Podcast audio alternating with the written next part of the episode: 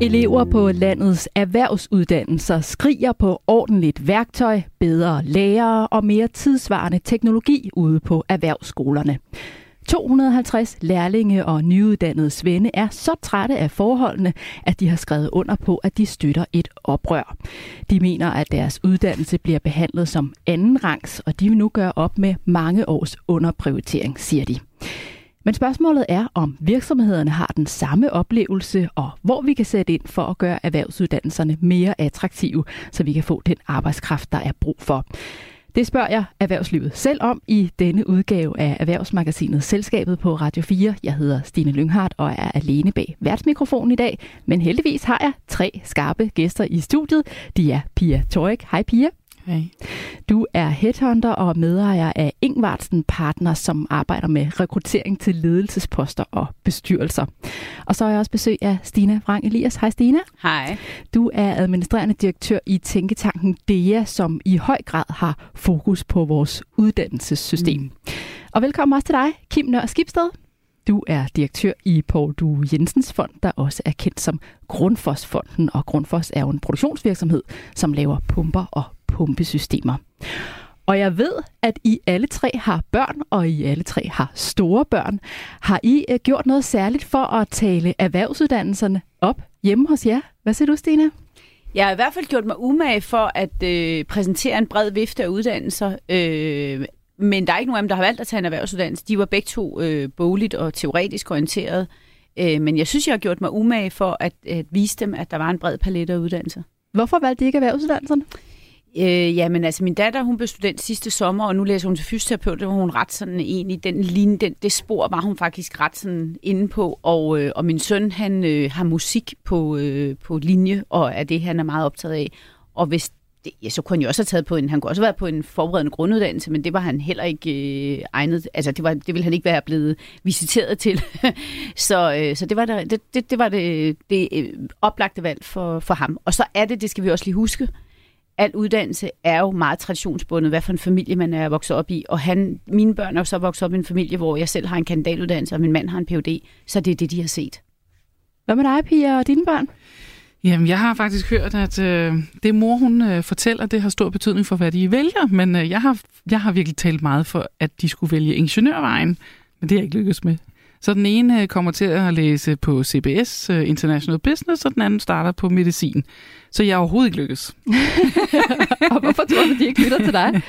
Nej, men jeg tror, jeg tror at lidt som Stina siger det her med, at øh, altså, vi er jo også akademikere hjemme hos os, og, og vi diskuterer meget om samfundet, så de valgte faktisk begge to at læse samfundsfag og mat af. Så, så jeg tror, at det, det kommer jo af, hvad, hvad taler vi over, så hvad, hvad taler vi om hjemme hos os? Vi taler om erhvervsliv, og vi taler om samfundet og sådan noget. Ikke? Så det, jeg tror også, det er det, der er blevet påvirket meget. Kunne du ikke have presset lidt mere på, så for at uh, de var mønsterbrydere, man så må sige, ja, i den anden retning? blev murer eller tømmer eller sådan noget. Jeg, jeg, jeg skulle måske, men jeg, jeg var mere optaget af det der med ingeniør for, eller IT. Så jeg skyndte mig faktisk at sørge for, at de blev gode til IT. Uh, det har jeg gjort meget for. Altså, jeg har investeret, jeg ved ikke, hvor meget PC'er og det ene og det andet. Ikke? Ja. Hvad med dig, Kim? Har du uh, forsøgt at tale erhvervsuddannelserne op hjemme hos jer? Jeg har i hvert fald forsøgt at tale uddannelse op. Altså, mm. Jeg har en voksen datter på 32, og hun er hun læste også øh, øh, en kortere videregående uddannelse. Hun er, blev ergoterapeut, og så senere læste kandidat i folkesundhed. Og så har jeg en dreng på 6. Han skal være professionel fodboldspiller, så det, det er nok ikke det samme. Men, men det at uddannelse har været vigtigt for mig. Min mor var butiksassistent, og min far var tjener, så det lå sådan også lidt i, i mit lod også at tale uddannelse op. Og jeg var sådan set fuldstændig ligeglad med, om det var en kortere eller en længerevarende mm. uddannelse, eller om det var erhvervsuddannelse, eller, eller hvad det nu var. Men min, min datter, hun ville gerne... Hun havde den udfordring, som mange unge også har, det var, at hun orkede ikke at læse øh, mere. Øh, så, så hun skulle have en uddannelse, som var både teoretisk og praktisk. Og det kunne faktisk godt have været en erhvervsuddannelse. Det talte vi meget om dengang. Men, og det var ergoterapiuddannelsen også, så den valgte hun. Vi taler mere om øh, det her oprør fra lærlingene i dagens udsendelse, hvor vi også skal se på, hvad der kendetegner en god leder anno 2022, og hvordan man skaber de gode ledere. Kritikere mener i hvert fald ikke, at kulturen på Herlufsholm fremmer god, moderne ledelse. Mere om det senere. Velkommen til Selskabet. Og først skal vi have et overblik over de største erhvervsnyheder i denne uge. Pia, hvad har du øh, særligt bidt mærke i? Jamen, jeg synes jo, det er et paradigmeskift, at øh, Sverige og Finland nu overvejer at øh, komme ind i NATO, hvis, øh, det går jo selvfølgelig ud fra, det, det gør de på trods af, hvad Erdogan har, har hvad kan man sige, forhandlingstaktisk sagt. Øh, jeg tænker, det er stor betydning, øh, selvfølgelig fordi vi har en geopolitisk situation, der, der påvirker alle virksomheder, øh, både i Europa, men resten af verden. Og så tænker jeg også, at det vil jo gøre noget for, at øh, igen endnu flere begynder at interessere sig for, at der må, der må produceres øh, noget materiel til at, øh, at, at kunne stå imod den situation. Så vidt jeg har forstået, så har Finland i forvejen faktisk en rigtig stor, øh, kan man sige, et stort forsvar med både mange mand og meget materiel, men jeg tror på, at at det, det, det bliver nok en nødvendighed øh, på vej herhen. Der så jeg jo ja-skilt alle vejen. Og jeg tænker, at øh, vi må erkende, at, at øh, selvom vi ikke... Jeg har i hvert fald aldrig været sådan pro, at vi skulle producere rigtig meget til forsvaret, men det er vi jo nok nødt til at erkende, at vi er nødt til. Så er det den vej, vi er på vej af. Ja, Hvad med dig, Kim? Hvad har du bemærket i nyhedsbilledet? Rygterne om, at Apple vil øh, stoppe med sine sær, særlige Apple-stik og gå ja. over på sådan den gængse, gængse stik, som vi kender fra andre ja, barbermaskiner og al, alverdens ting og sager til at oplade vores elektroniske aggregater. Der vil Apple slå ind på den vej, altså gå væk fra det særlige Apple-stik. Det øh, rygtet siger, at de gør det selv. Øh, der har jo også været øh, ryster fremme. Blandt andet har Margrethe Vestager også sagt, at der var noget galt med, med den måde, de positionerede sig i markedet øh, og, og skabte sådan et, et afhængighedsforhold som forbruger af Apples produkter over deres stik. Og jeg synes, det er smart set af Apple, hvis de kommer øh, de her regulativer i møde, eller før at politikerne griber ind på det europæiske marked, at de så gør det af sig selv. Det er smart forretning, altså, og det er også et godt signal til forbrugerne om, at øh, vi behøver ikke at være så eksklusive. I skal ikke tilkøbe mere for at have vores produkt. Hvorfor synes du, det er smart? Fordi man kunne jo omvendt også mene, at det er smart at lave noget, der er så specielt, at man er nødt til at købe deres produkter. Det har garanteret også været meget, meget smart. Det er stadigvæk meget smart. Det, altså, hvis man mister sin oplader til sin uh, iPhone, så koster det jo en formue for en original. Uh, og dem, der er uoriginale, de er ikke særlig gode. Men det er godt set af Apple at komme tingene i forkøbet, også for at at mindske sådan en monopol, et monopol-image, som hurtigt kan sprede sig. Og specielt også for at undgå lovgiverne på, kommer på nakken af dem. Så er de lidt på forkant her. Hvad med dig, Stine? Hvad har du bemærket i erhvervsnyhederne? Jamen, jeg er optaget af det her med pris. Det tror altså, jeg, vi er mange, der er. Det er nemlig, altså, så, så priserne bliver ved med at stige, inflationen stiger, øh, boligpriserne stiger. Øh, ja, altså, hvad er det for et samfund, vi kigger ind i med sådan et højomkostnings, øh, øh, hvad hedder det nu, øh, niveau, som er helt, øh, også, altså jeg vil ikke sige, det er et nyt paradigme, men det, det er i hvert fald en anden måde at leve på, kan man sige. Og jeg kan også mærke, at jeg ændrer min egen adfærd. Hvordan kan du mærke det? Jamen altså, et lille eksempel er jo det her med, at jeg for eksempel altid har kørt en... Øh, der er to veje fra mit hus ned til motorvejen, og jeg har altid kørt den ene vej, og min mand har altid kørt den anden vej. Og nu er jeg begyndt at køre min mands vej, fordi den, den er så fundet ud af, at den er tre kilometer kortere. Øh, for, fordi, ja, men når man fylder benzin på bilen, så, så bliver det jo meget tydeligt for en, hvor meget priserne er steget. Og jeg skal jo ikke beklage mig, fordi jeg er jo en af dem, der altså, er, har det godt og har en god indtægt. Og, men jeg, jeg, jeg synes, det er meget bekymrende, hvad det er for et, altså, hvad er det for nogle liv, man, man, man bliver nødt til, til at leve øh, med, med de her prisstigninger. Er der andre steder, hvor du kan mærke, at du bliver mere bevidst? Ja, altså jeg, jeg har jo så for eksempel også fået sådan en app på, der, hvor jeg køber ind i det supermarked, og der, hvor jeg så får en fast pris, fast øh, rabat på, på økologiske varer, så jeg kan jo tydeligt se, at jeg ændrer adfærd. Jeg kører en anden vej, jeg, mm. øh, jeg køber ind på en anden måde, Øh, jeg er også mere, altså, øh, jamen, har vi lige brug for de der blåbær, øh, eller øh, skulle jeg købe de her æbler i stedet for, fordi, øh, altså, så, så, så jeg er i hvert fald selv med min indtægt, er jeg prisfølsom. Så i forhold til det her med at omstille samfundet også i en mere bæredygtig øh, retning, så, så er der altså noget med pris. Min rejse, jeg skal over besøge min far, som bor i USA, den er dobbelt så dyr som sidste år. Mm. Så altså, der sker jo noget med, der sker noget med ens adfærd, når, når priserne øh, forandrer sig på den måde. Så du er blevet en mere prisbevidst forbruger. Tak ja. for ugens nyhedsoverblik.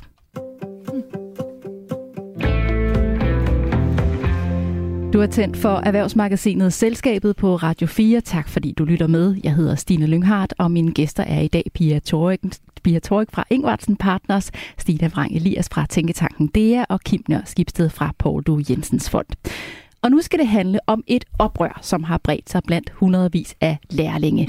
De er trætte af dårlig undervisning med fagligt efterslæb blandt lærerne, utidsvarende teknologi og gammelt slidt værktøj på landets erhvervsskoler. Der er for eksempel en lærling, som fortæller, at han bliver undervist på de samme maskiner, som hans far blev udlært på for 40 år siden. Og derudover er der problemer med at få en læreplads, og lærlingene oplever i det hele taget, at deres uddannelser er underprioriteret i forhold til andre, fortæller de i politikken. Indtil videre har 250 lærlinge og nyuddannede svende skrevet under på, at de støtter oprøret. Og vores kolleger på Radio 4-programmet Verdens Lykkeligste Arbejdsmarked har faktisk talt med nogle af de her lærlinge. Så lad os lige starte med at høre, hvad en af dem fortalte i programmet. Han hedder Karl Emil Lind Christensen, og han står i lære som industritekniker på en maskinfabrik. Vi er dødtrætte af at blive behandlet som andenrangsuddannelser. Vi er dødtrætte af det, vi kalder uddannelsesnopperi, som er den idé om, at lange uddannelser er finere end vores er. Øh, vi vil gerne prioriteres, ligesom at vi er rigtig gode til hele tiden at diskutere forholdene på universiteterne og på gymnasierne, så synes vi, det er relevant at få en debat af, hvad vi egentlig gerne vil med vores erhvervsuddannelser. Vi hører Karl Emil her sige, at lærlingen er dødtræt af at blive behandlet som andenrangsuddannelse. Er det også din oplevelse, Kim, at der er den her forskel, altså at der er nogle uddannelser, der bliver opfattet som finere end andre? Ja, sådan har det altid været, desværre. Og, og, og den, det oprør, jeg, nu, nu, jeg synes, det er jo super godt, at de har skrevet under. Jeg synes bare, de også skulle lave oprøret. Altså, hvordan, hvad mener jeg, du med jeg, det? jeg, jeg, jeg trænger til nogle øh, lidt højere ryster i den her debat, og, det, og det, nu hører vi Karl Emil, og det er jo, det er jo rigtig godt. Øh, Men, men det er jo en gammel diskussion, at erhvervsuddannelserne altid har været nedprioriteret, og politikerne har også talt om det. Jeg, jeg har været jeg har talt om erhvervsuddannelser i 40 år, og alle erkender, at det er et stort problem. Øh, alle erkender, at der mangler ordentligt udstyr, og alle erkender, at øh, rettighederne for dem, der går på erhvervsuddannelser, ikke er særlig gode, øh, og opmærksomheden for Folketingets politikere er der ikke, blandt andet fordi mange af dem, der sidder i Folketinget, ikke har en erhvervsuddannelse. Så, så det, er jo et, det er jo en det er jo en gammel diskussion og en gammel sag, hvor man jo måske godt kunne ønske sig, og det, det sker så også. Mange virksomheder er meget engageret i den her debat.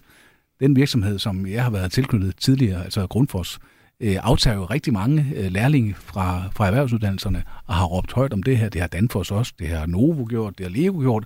Øh, industrien er meget optaget af det her og har også postet mange penge ind i, at samfundet får, øh, har de bedste erhvervsuddannelser som overhovedet muligt. Men samfundet er, det jo, samtidig er det jo samfundets uddannelse, så det er jo ikke virksomheden alene, der skal betale det.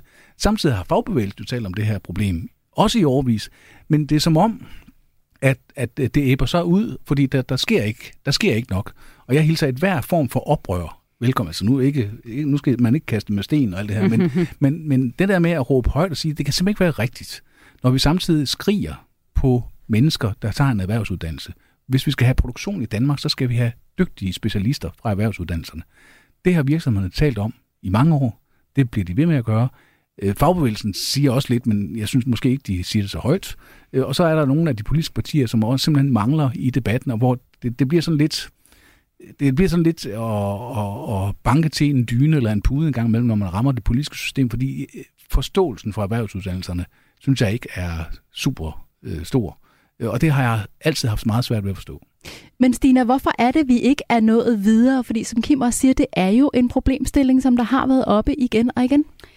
Ja, men jeg tror nu, at mit perspektiv på det er, at der faktisk er sket noget afgørende de sidste, øh, hvis man ser tilbage for 5-6 år siden, så var det helt legitimt at sige, at erhvervsuddannelserne var skraldespandsuddannelser og øh, et, et meget, altså meget, meget stort fokus på akademiske uddannelser, hvor jeg synes, der er sket noget i den måde, vi taler om erhvervsuddannelser og om faglige uddannelser i det hele taget, og en, en gryende erkendelse af, hvor vigtigt det er.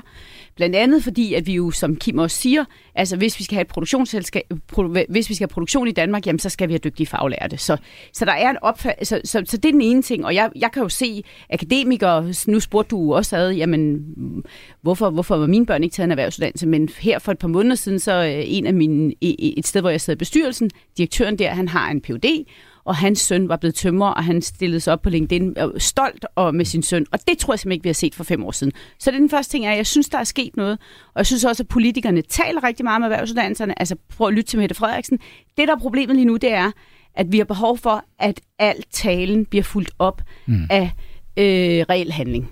Og der kan man sige, der har vi altså stadigvæk et skridt at gå, fordi at der er så mange, der kan identificere sig med gymnasiet. Mm. Øh, og, og jeg kan komme med nogle forskellige eksempler på, hvordan man nedprioriterer erhvervsuddannelserne i forhold til for eksempel gymnasierne. Øh, under corona, hvem kommer hurtigst tilbage på skole? Det gør gymnasierne. altså hvor man må sige, hvor er det nemmest at få øh, virtuel undervisning på et gymnasium eller eller på en erhvervsuddannelse. Det er det sådan dans med mm. nok på et, mm. på, på, på et gymnasium. Men det er alligevel øh, dem, som, som, som, som får lov til at komme tilbage først. Hvorfor tror du, det er sådan? Jamen, jeg tror simpelthen, det er, som Kim også siger, vi kan identificere os med det. Der er rigtig mange politikere, der har selv har børn, der går på et gymnasium. De vil gerne have studenter, de vil gerne køre med studentervogn. Øh, altså, der er en enorm øh, pression fra middelklassens børn, som i vid udstrækning tager øh, erhvervs, ikke tager erhvervsuddannelser, men tager gymnasiale uddannelser. Øh, og det, det er jo en stor gruppe, som øh, er dygtige også til at sætte dagsordenen. Mm. Øh, hvis jeg kigger på en anden ting, som jeg sådan selv er blevet opmærksom på inden for de sidste halvandet år, så er det for eksempel øh, jamen, faglig efteruddannelse af de lærere, der er på erhvervsuddannelser, eller forskning i erhvervsuddannelserne. Mm. Altså, det er jo ret kompliceret at lave en erhvervsuddannelse, fordi du har to tredjedel af tiden er du ude i en virksomhed, en tredjedel af tiden er du på en skole. Vi har stort set ingen forskning i det, hvorimod vi har masser af forskning i gymnasiedidaktik. Så, så jo for hver ting, du ligesom kigger ind i, så kan du bare se, at det er et mangeårigt efterslæb, vi har. Og der er vi på vej med at have en samtale om det og en forståelse af det, men vi mangler det sidste ryg, der hedder en ægte prioritering af det. Lærlingene fortæller også om øh, øh, de dårlige forhold på uddannelserne. For eksempel, øh, som vi hørte, at værktøjet er forældet. Der er mangel på kompetencer blandt nogle af lærerne. Prøv lige at høre, hvordan øh, Karl Emil Lind Christensen beskriver det. Altså, det er jo sådan nogle maskiner og teknologi fra sovjettiden, ikke? For billigt værktøj, der hurtigt går i stykker og for hurtigt bliver slidt. Så er, det, så er der også flere steder, hvor at lærerne øh, har været lærere i rigtig lang tid øh, og derfor ikke har den sådan, samme kendskab til den teknologiske udvikling, der har været på vores arbejdspladser. Pia, nu øh, øh, hørte vi før Stine her fortælle, at øh, vi var sådan øh, lidt på vej, men at der stadig mangler meget nu. Og der er jo rent faktisk lavet en målsætning om, hvor mange der skal vælge en øh, erhvervsuddannelse. Øh, der er et politisk mål om, at i 2020 skulle mindst 25 procent vælge en erhvervsuddannelse efter folkeskolen, og andelen skal yderligere op på 30 procent i 2025. Øh, og de nyeste tal viser, at der nu er flere, der gennemfører uddannelserne, men søgningen til erhvervsuddannelserne holder sig stødt omkring 20 procent af en ungdomsårgang, og det er stort set det samme som for 10 år siden. Hvorfor bliver det ved med at ligge der? Øh, jeg tror, vi skal se mange steder hen. Vi skal se på selve uddannelserne og lærerne. Vi skal se på he- hele den kultur, den ungdomskultur, der er omkring det at gå på STX, som jo er tre års fantastisk fest også. Øh, og, og så tror jeg også, vi skal se på virksomhederne.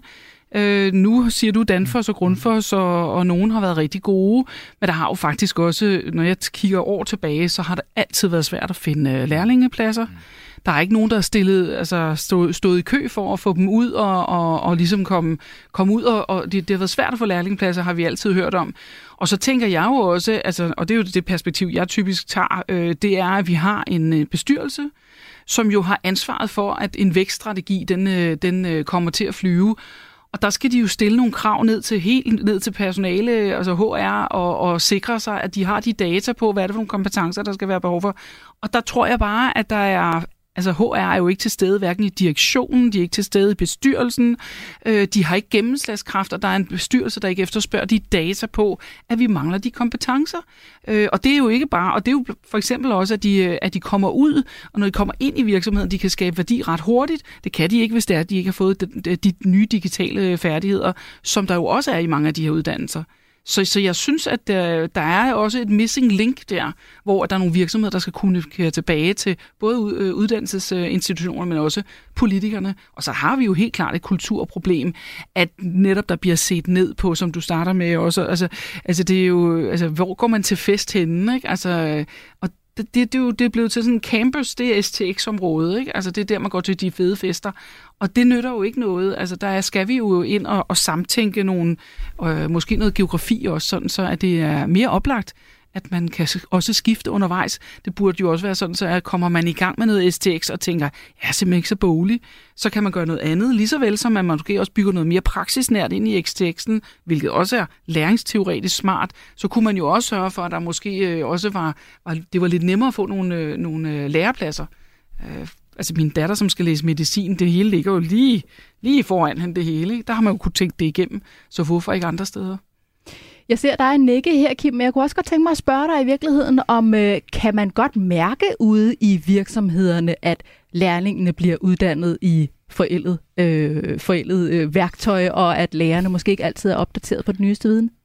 Øh, det tror jeg, det er ikke, ikke, nu siger jeg noget på Grundfos egnet, men, men ikke på Grundfors, fordi når du kommer ind i, i praktikophold og bliver lærling på Grundfors, så får man jo adgang til noget af den nyeste teknologi, men det er da rigtigt. Altså øh, forudsætning for, at, at de lærer det hurtigere og bliver de specialister, som jo vi har brug for i produktionen, det er, at, øh, at de, det er rigtige, det den rigtige teknologi er også til stede ude på skolerne. Og der tror jeg faktisk, det er i hvert fald mit indtryk, det er et af de steder, hvor virksomhederne kigger øh, med velvilje, også nogle af de større fonde, altså, at det er sådan noget, man godt kan, kan hjælpe til med. Øh, jeg ved, at, at vi snakker også om at, at donere nogle af vores tidligere maskiner, som i hvert fald er, er noget yngre end dem, Karl Emil han står og arbejder med, at det er sådan noget, der kan hjælpe. Øh, Øh, og så er det dialogen også med fagbevægelsen, der gør det til et krav. Altså øh, både et politisk krav, men også øh, imellem arbejdsmarkedets parter, der siger, at vi, vi vil have tilført flere ressourcer til det her område, fordi vi kan jo ikke leve af, og det, nu modsager jeg næsten mig selv, og det, det er ikke meningen, men da AP Møllerfonden gav den danske folkeskole en milliard kroner for nogle år siden, fordi de syntes, den skulle renses op, der klappede alle i deres hænder og synes, nej, hvor er det fantastisk pænt af AP Møllerfonden. Jeg skammede mig. Fordi det kan jo ikke være rigtigt, at vi har, for eksempel har en folkeskole, hvor det er en privat fond, der skal ind og løfte den. Det kan heller ikke være det private fonde eller private virksomheder, der skal løfte erhvervsuddannelsen. Det skal vi alle sammen gøre. Men vi skal hjælpes alle sammen med hver vores rolle, og det tror jeg, der skal politisk vægt bag. Og Stina, hvor tænker du, at det er vigtigst at sætte ind? Fordi vi hører om lidt forskellige problemstillinger mm. her. Der er noget omkring øh, faciliteterne, de rent fysiske rammer, og så er der jo altså også en større ting, som handler om noget kultur. Mm. Jeg tror, man skal simpelthen skære den her problemstilling op i to. Der er en ting, der handler om, et, om ungdomskultur og et ungdomsuddannelsessystem. Det er den ene problematik, og den anden problematik handler om flere faglærte. Og hvis vi kigger på at gerne vil have flere faglærte, fordi det, nu er vi jo i et program her, hvor vi snakker om, om erhvervsliv, så bliver vi simpelthen nødt til at løfte blikket og lade være med at stige blind på de 20 procent, som kommer direkte fra 9. og 10. klasse. Vi bliver nødt til at have en målrettet strategi for dem, som er lidt ældre. Det kan være nogen, der har taget en studentereksamen, men ikke skal læse på en videregående uddannelse. Det kan være nogen, der er ledige. Det kan være nogen, der sidder i et job, for, eller, men i et job, hvor man må forudse, at det forsvinder om nogle år. Og det er meget sværere end at lave en strategi i forhold til 9. og 10. klasse, fordi det er meget mere øh, differentieret. Du skal hen og have fat i nogle grupper. Hvordan får du fat i nogen, som er på, i nogle jobs, så, hvor vi kan se, at lige om lidt, så er det her job her ikke, og derfor vil vi gerne have dig omskolet og tage en erhvervsuddannelse herover til. Vi kan se for eksempel under corona, der lavede, lancerede regeringen jo en øh, liste, hvor de havde det, der kaldte, de kaldte en positiv liste, hvor man sagde, hvis I tager den her erhvervsuddannelse, så får I 110 procent af dagpengene. Det virker. Så vi skal have fat i nogle af de her greb, og så skal vi sige, det er at, at løse det her med flere faglærte, det skal vi primært løse over i det, jeg kalder en 18 plus strategi. Altså ikke fra 9. og 10. klasse. Fordi I skal tænke på, når du forlader 9. og 10. klasse, så er du 15, 16, 17, muligvis 18 år gammel, det er du nok ikke, men i hvert fald, og en erhvervsuddannelse er to tredjedel af tiden på et arbejdsmarked. Det vil sige, at du har fem ugers ferie, du har, øh, du har en, en arbejdsuge, som er ligesom voksne. Min datter var kæreste med Christian, som var to en erhvervsuddannelse, mens hun gik i gymnasiet. Jeg spørger dem inden sommerferien, når hvad skal I lave sommerferien? Hun har to måneder sommerferie. Christian har fem uger på et, på, en, på et helt år. Det er jo, det er der mange unge, uanset hvor mange faciliteter vi så får, og det synes jeg, vi skal have faciliteter, dygtige lærere og alt det der. Jeg tror bare også, vi bliver nødt til at kigge på, at vi har en unge generation, som gerne vil til fest, som gerne vil være sammen med nogle andre unge. Og det er klart, det kan de godt, hvis de er på grund for sådan, for så er der måske øh, 300 lærlinge, men langt de fleste virksomheder i Danmark, de er, med, de er på under 10 mand. Så når du som Christian for eksempel var i lærer, jamen så gik du altså hen et sted, hvor der var tre andre ansatte, og de skulle hjem og lave boller i kaj og se Disney-show med deres børn, og Christian var helt alene som øh, 19-årig. Og ved I hvad? Han var ensom. Så der er også nogle strukturelle ting, og nogle stru- som vi simpelthen ikke kan, øh, hvor vi har en unge generation, som det kan være svært at komme over de der 20 procent. Så jeg synes, vi skal kigge på den der en målsætning, lave en målrettet af den plus-strategi for at sørge for at erhvervslivet, og både det private og det offentlige erhvervsliv, for vi skal huske, at erhvervsuddannelser er så uendelig mange forskellige ting. Det er både SOSU, som vi kommer til at mangle, og så er det de der industriteknikere og elektrikere, VVS'er og hvad ved jeg. Vi runder emnet af her. Hvis du har lyst til at høre mere om lærlingenes egne oplevelser og hvordan de mener, at forholdene skal forbedres, så kan jeg anbefale at gå ind og høre den seneste udgave af programmet Verdens Lykkeligste Arbejdsmarked. Det kan du finde som podcast i Radio 4's app.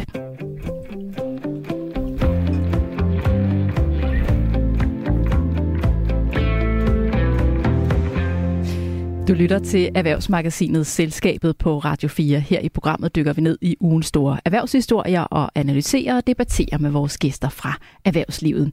Vi har netop talt om et lærlingeoprør blandt hundredvis af landets lærlinge, og om lidt skal vi tale om, hvad der kendetegner en god leder, og hvordan man udvikler de gode ledere.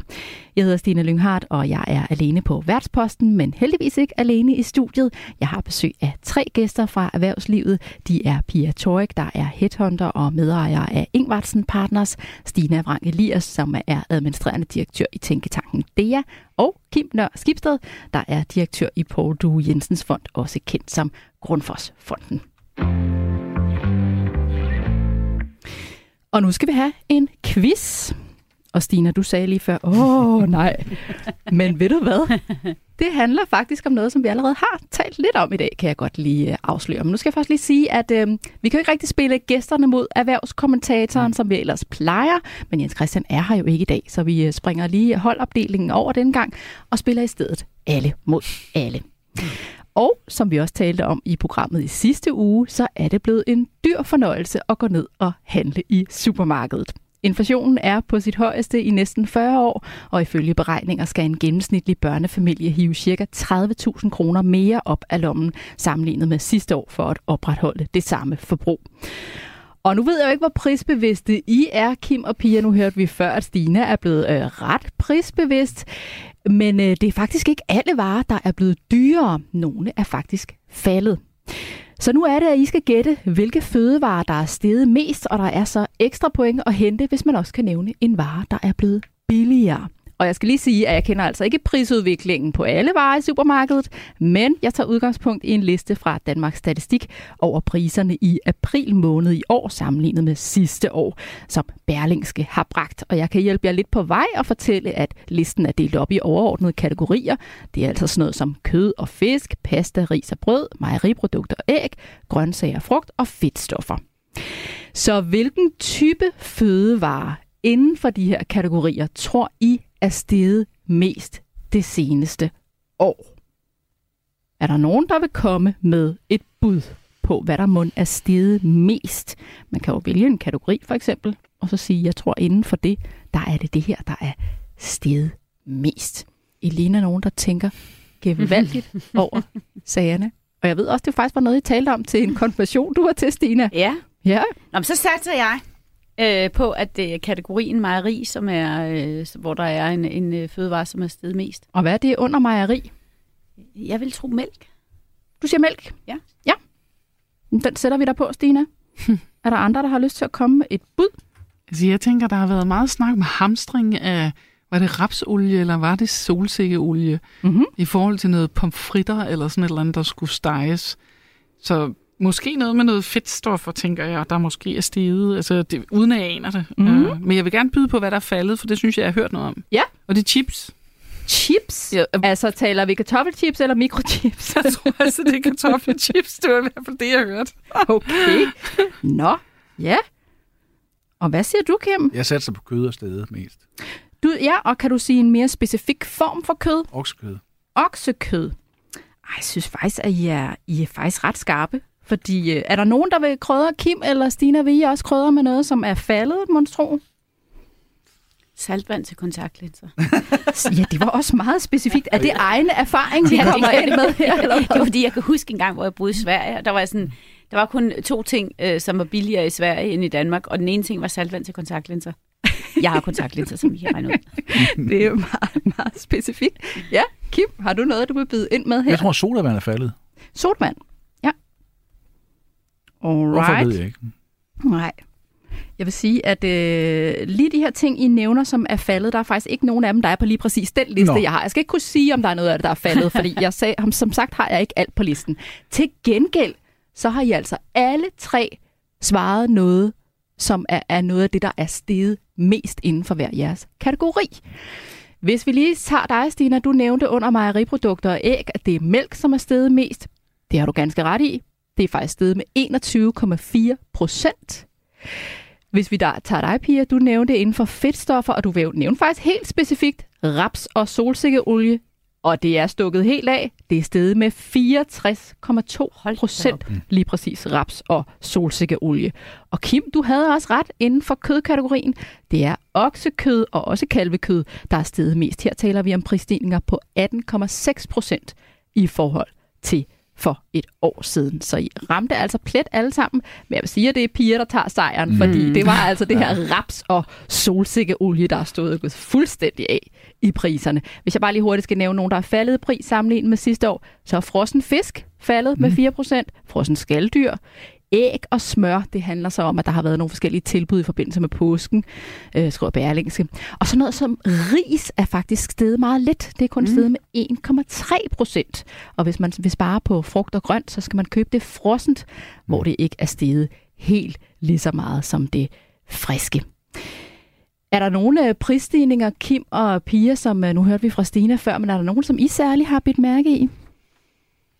Ja, i hvert fald på benzinen også. Mm-hmm. Altså, det må man sige. Men det er jo også, det er jo også derhjemme opvarmning af huset. Og, så, så energipriserne, det er, det er helt klart en af dem, der trækker tænder ud, kan man mm. sige, sådan som jeg ser det. Kim, er du blevet mere prisbevidst? Ja, det må jeg sige, ja. Mm. Og jeg har også noteret mig det med fedtstoffer, altså øh, udover rapsolie og solsikke, så er olivenolierne og meget bekendt også stedet. Mm. Så, så det kan man se jo på prisskiltene, mm. og det bruger vi faktisk en del af. Ikke raps og og solsikkeolie, men olivenolie, det vil vi gerne have. Det er dyrt. Og ændrer du så vaner her? For man kan sige, der er jo allerede nogle ja, tegn på, ja. at danskerne de for eksempel køber supermarkedernes egne produkter. Ja. De går i endnu højere grad ja. efter tilbud, end de har gjort før. Kan du også mærke det? Jeg går, det er jo fordi, jeg er jyde. Jeg går altid efter de gule skilte. altså, men, men ja, det gør jeg, og jeg køber måske mere. Altså, er det, og i de her tider, der jeg køber måske to, øh, mm. to liter i stedet for en liter olivenolie, når jeg alligevel er ved at købe ind. Hvis det så er lidt billigere der? Ja. ja. Og så er der jo faktisk også en nyhed øh, fremme i dag om, at der er flere supermarkeder, som begynder at indføre et prisloft, sådan at man kan være nogenlunde sikker på, at det i hvert fald ikke stikker fuldstændig af de her priser. Er det smart tænkt, Stine, at man gør det? Jeg tror, det kan være smart i forhold til at, at få nogle lojale kunder øh, til at blive ved med at købe ind der, hvis man ved, at det er, er mm. fast lav pris. Men Øh, jeg tror, der var en af de andre her, som sagde, vi ved jo ikke, hvordan det ser ud med alle de andre priser. Altså, hvad, øh, altså ja, så er, der, så er der 16 eller 20 varer, som man kan være, øh, have en fast pris på, men hvad så med alle de andre? Øh, der er jo gynger og karuseller, øh, og jeg kan huske en gang, jeg, der købte jeg altid ind i Netto, og det var indtil det gik op for mig, at jeg jo godt være, det var billigt at købe de der mælk der, men jeg endte jo altid over i den der non-food-afdeling, og fik købt mig en pukkel til, ikke? og det var, det var jo ikke tilfældigt. Jeg var ikke den eneste. Der var meget uundværlige ting. Der var mange uundværlige ting over i non-food. men er det i virkeligheden ikke også meget godt det her med, at vi alle sammen bliver en lille smule mere bevidste? Hvad siger du, Pia? Jo, jeg tænker, at vi er nødt til at overveje både det her med, altså hvad gør det sådan i forhold til vores øh, pers- personlige økonomi. Øh, vi er faktisk også i gang med at netop at indhente tilbud på det her luft til, til vand, øh, fordi vi skal jo, vi skal jo omlægge, hvis vi skal fri af noget gas fra Rusland, og og det, det giver selvfølgelig så nogle besparelser, dem får vi så først senere, men jeg tror helt klart, at vi er nødt til at omlægge vaner på alle mulige lederkanter. Og nu er jeg jo så gammel, så jeg er jo, jeg er jo en af dem, som havde bilfri søndag, og, mm. og har været vant til, at, eller ikke været vant til, at været ventet til at tænke den tanke, hvordan er det lige, for vi husker at slukke for, for, øh, for elektriciteten og lyset, og det tror jeg et eller andet sted er meget sundt også for den yngre generation, mm. som ikke har været øh, vokset op med de der, hvad er det lige, vi skal måske have gode vaner, ikke? Det var ugens quiz, og det blev altså Pia, der løb med sejren. Tillykke med det. Tak, og det er første gang. Stort tillykke. Det kommer aldrig til at ske for mig, det ved jeg bare. Åh oh, jo, det skal nok komme. Nu skal vi tale om, hvad der egentlig er en god leder anno 2022. For ifølge chefredaktøren på ugebrevet mandag morgen, Tanja Nyrup Madsen, så skal fremtidens ledere kunne alt det modsatte af det, man lærer på kostskolen Herlufsholm. Det skriver hun i et indlæg på bagkant af den meget omtalte TV2-dokumentar, hvor en række tidligere elever fortæller om en voldelig kultur med krænkelser og grov mobning på skolen. Tanja Nyrup Madsen skriver i sit indlæg, at Herlufsholm sælges som første trin til en lederkarriere i den absolute samfundselite, men at det Herlufsholmske lederideal bygger på en oldgammel myte om lederen som en slags ybermensch, der er født til at indtage en særlig position i samfundet, kan klare mere end almindelige mennesker og gennem en hærdningsproces er blevet rustet til at træffe de hårde beslutninger, lyder det altså fra Tanja Nyrup Madsen. Og Pia, hun skriver også, at det virker som om, at forståelse resten af lederrollen på Herlufsholm er helt upåvirket af ny viden om ledelse i moderne organisationer fra det 21. århundrede. Er du enig i hendes pointer? For det første er jeg enig med hende i, at der er kommet ny forskning. Altså både, hun refererer til Amy Edmondsons forskning omkring psykologisk tryghed, og der er rigtig mange andre forskningselementer omkring, hvad god ledelse er. Og så er der jo også den skandinaviske ledelsestil, som jeg i hvert fald mener har et lille twist, vi, vi skal være ekstra opmærksomme på.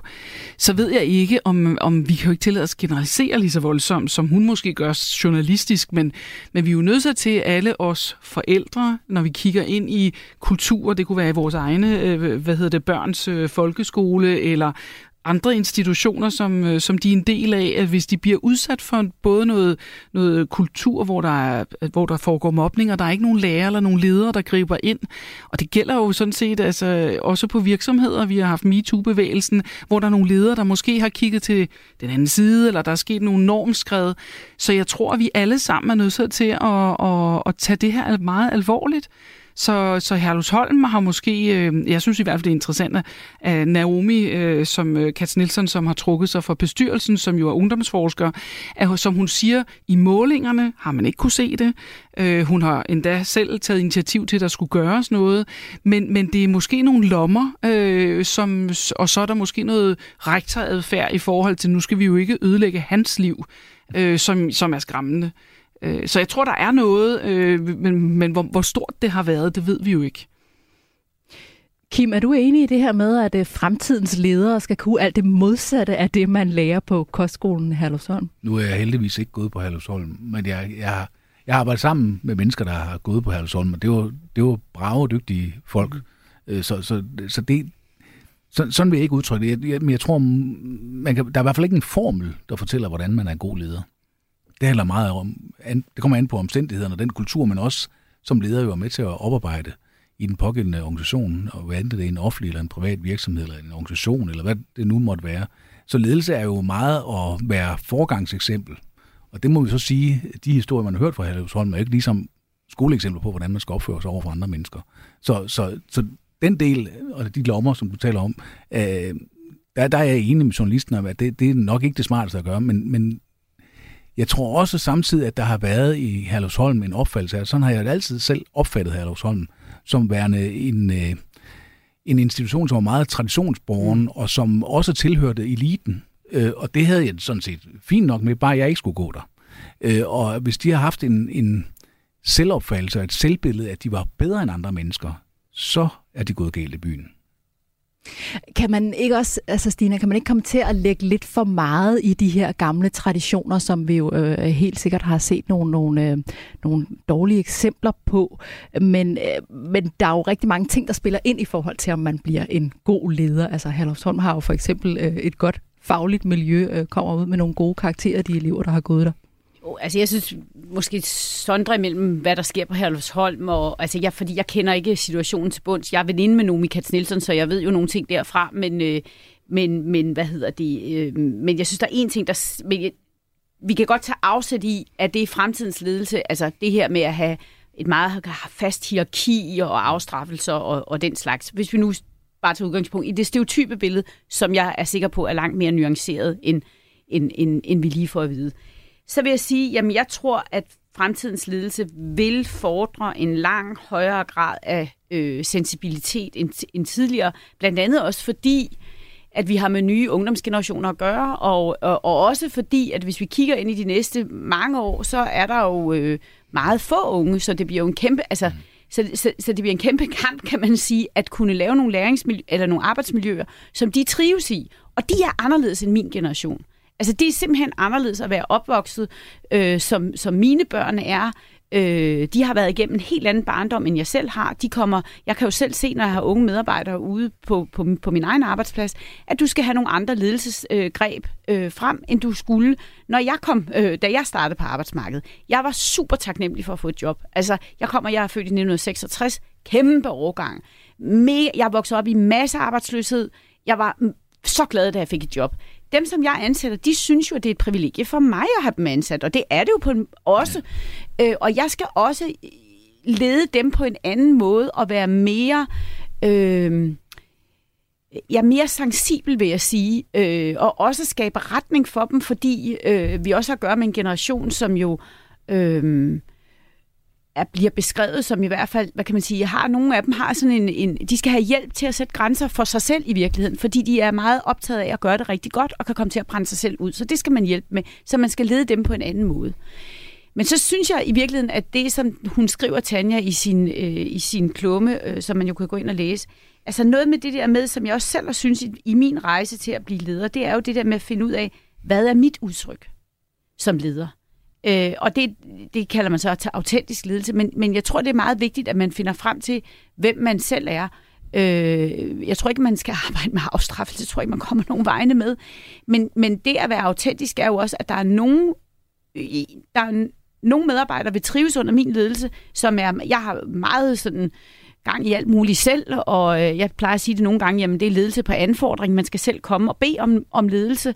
Men det er der jo nogen, der vil trives utroligt dårligt med, og de skal hen og være nogle andre steder. Så der, jeg synes bare, det er svært at sætte det på formel, hvad der er rigtig god ledelse.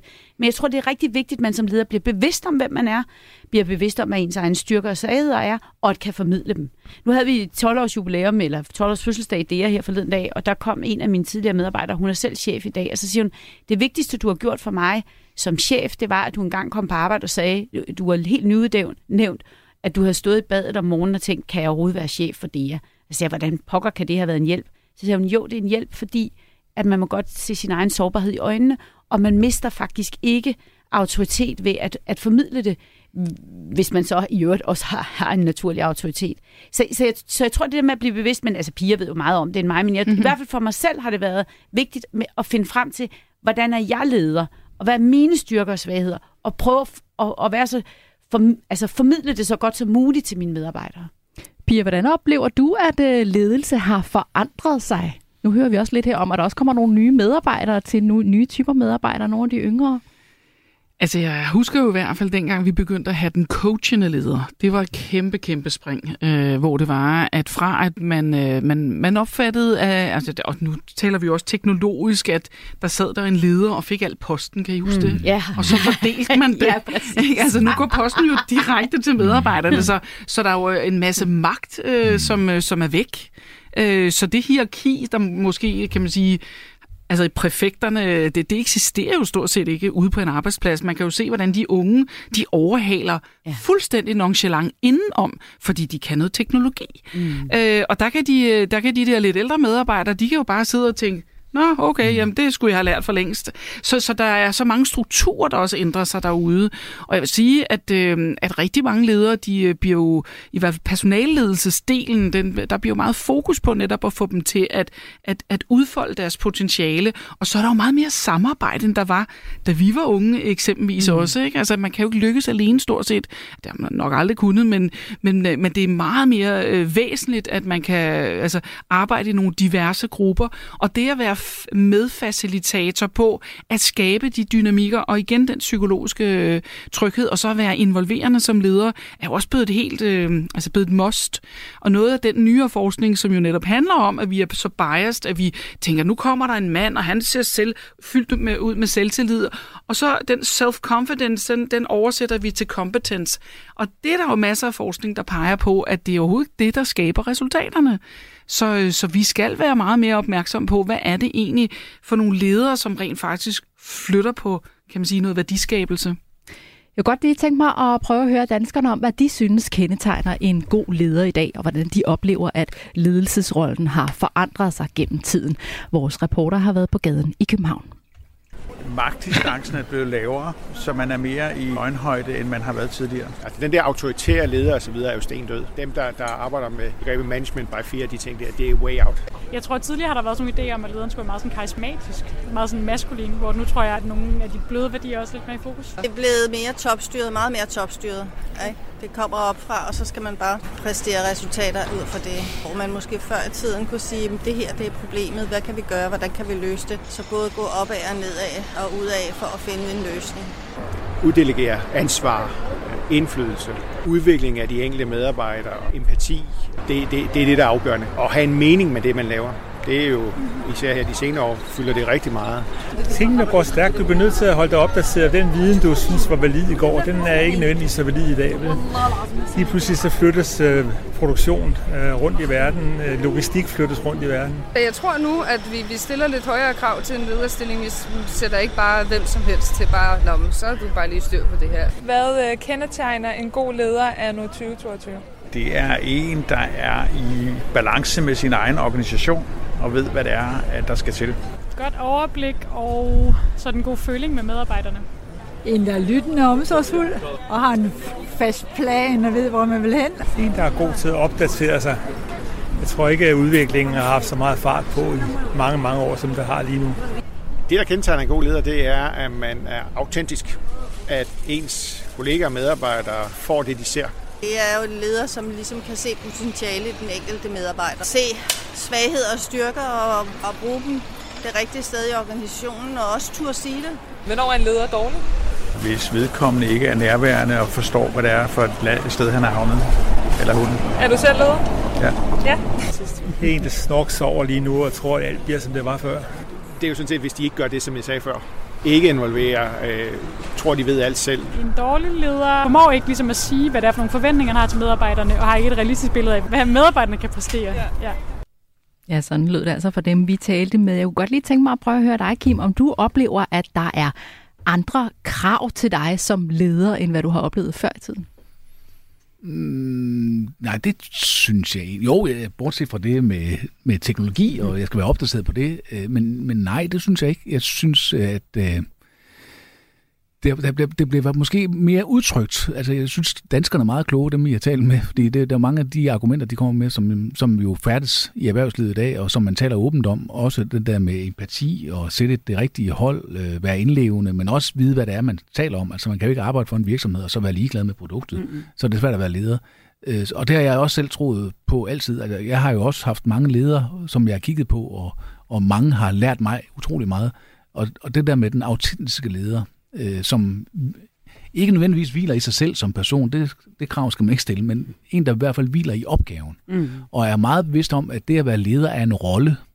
Det er ikke noget, man bliver født til. Det er ikke noget, man naturligvis... Det kan godt være, at der er nogen, der har et naturligt talent for det, men det er ikke noget, der er givet. Det er en rolle, du skal spille sammen med andre.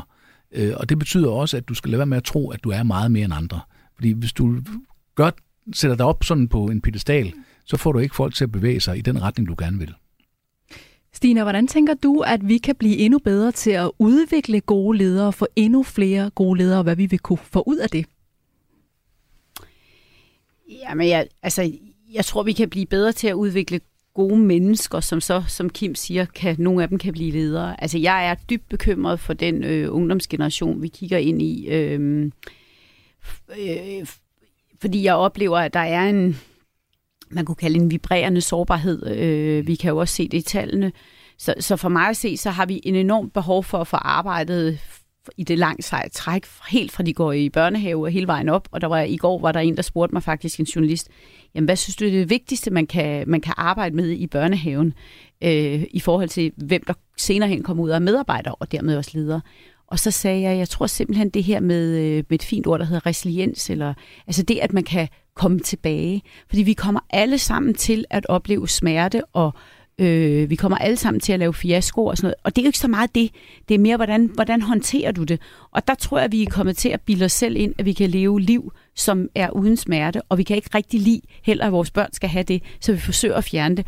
Øh, og det tror jeg, det er simpelthen en, en, en øh, det, det skal vi arbejde med, og det skal vi have igennem hele vores, altså hele vores, hele vejen op. Øh, og så kan du klare det meste, hvis du, hvis du har en god teknik til at komme tilbage, når noget ikke går så godt. Pia, hvad tænker du, det er for en leder, en type leder, der efterspørges i fremtiden? Mm, jamen, jeg plejer at citere uh, Satya Nadella, da han tiltrådte Microsoft 2014, apropos en af de gode ledere.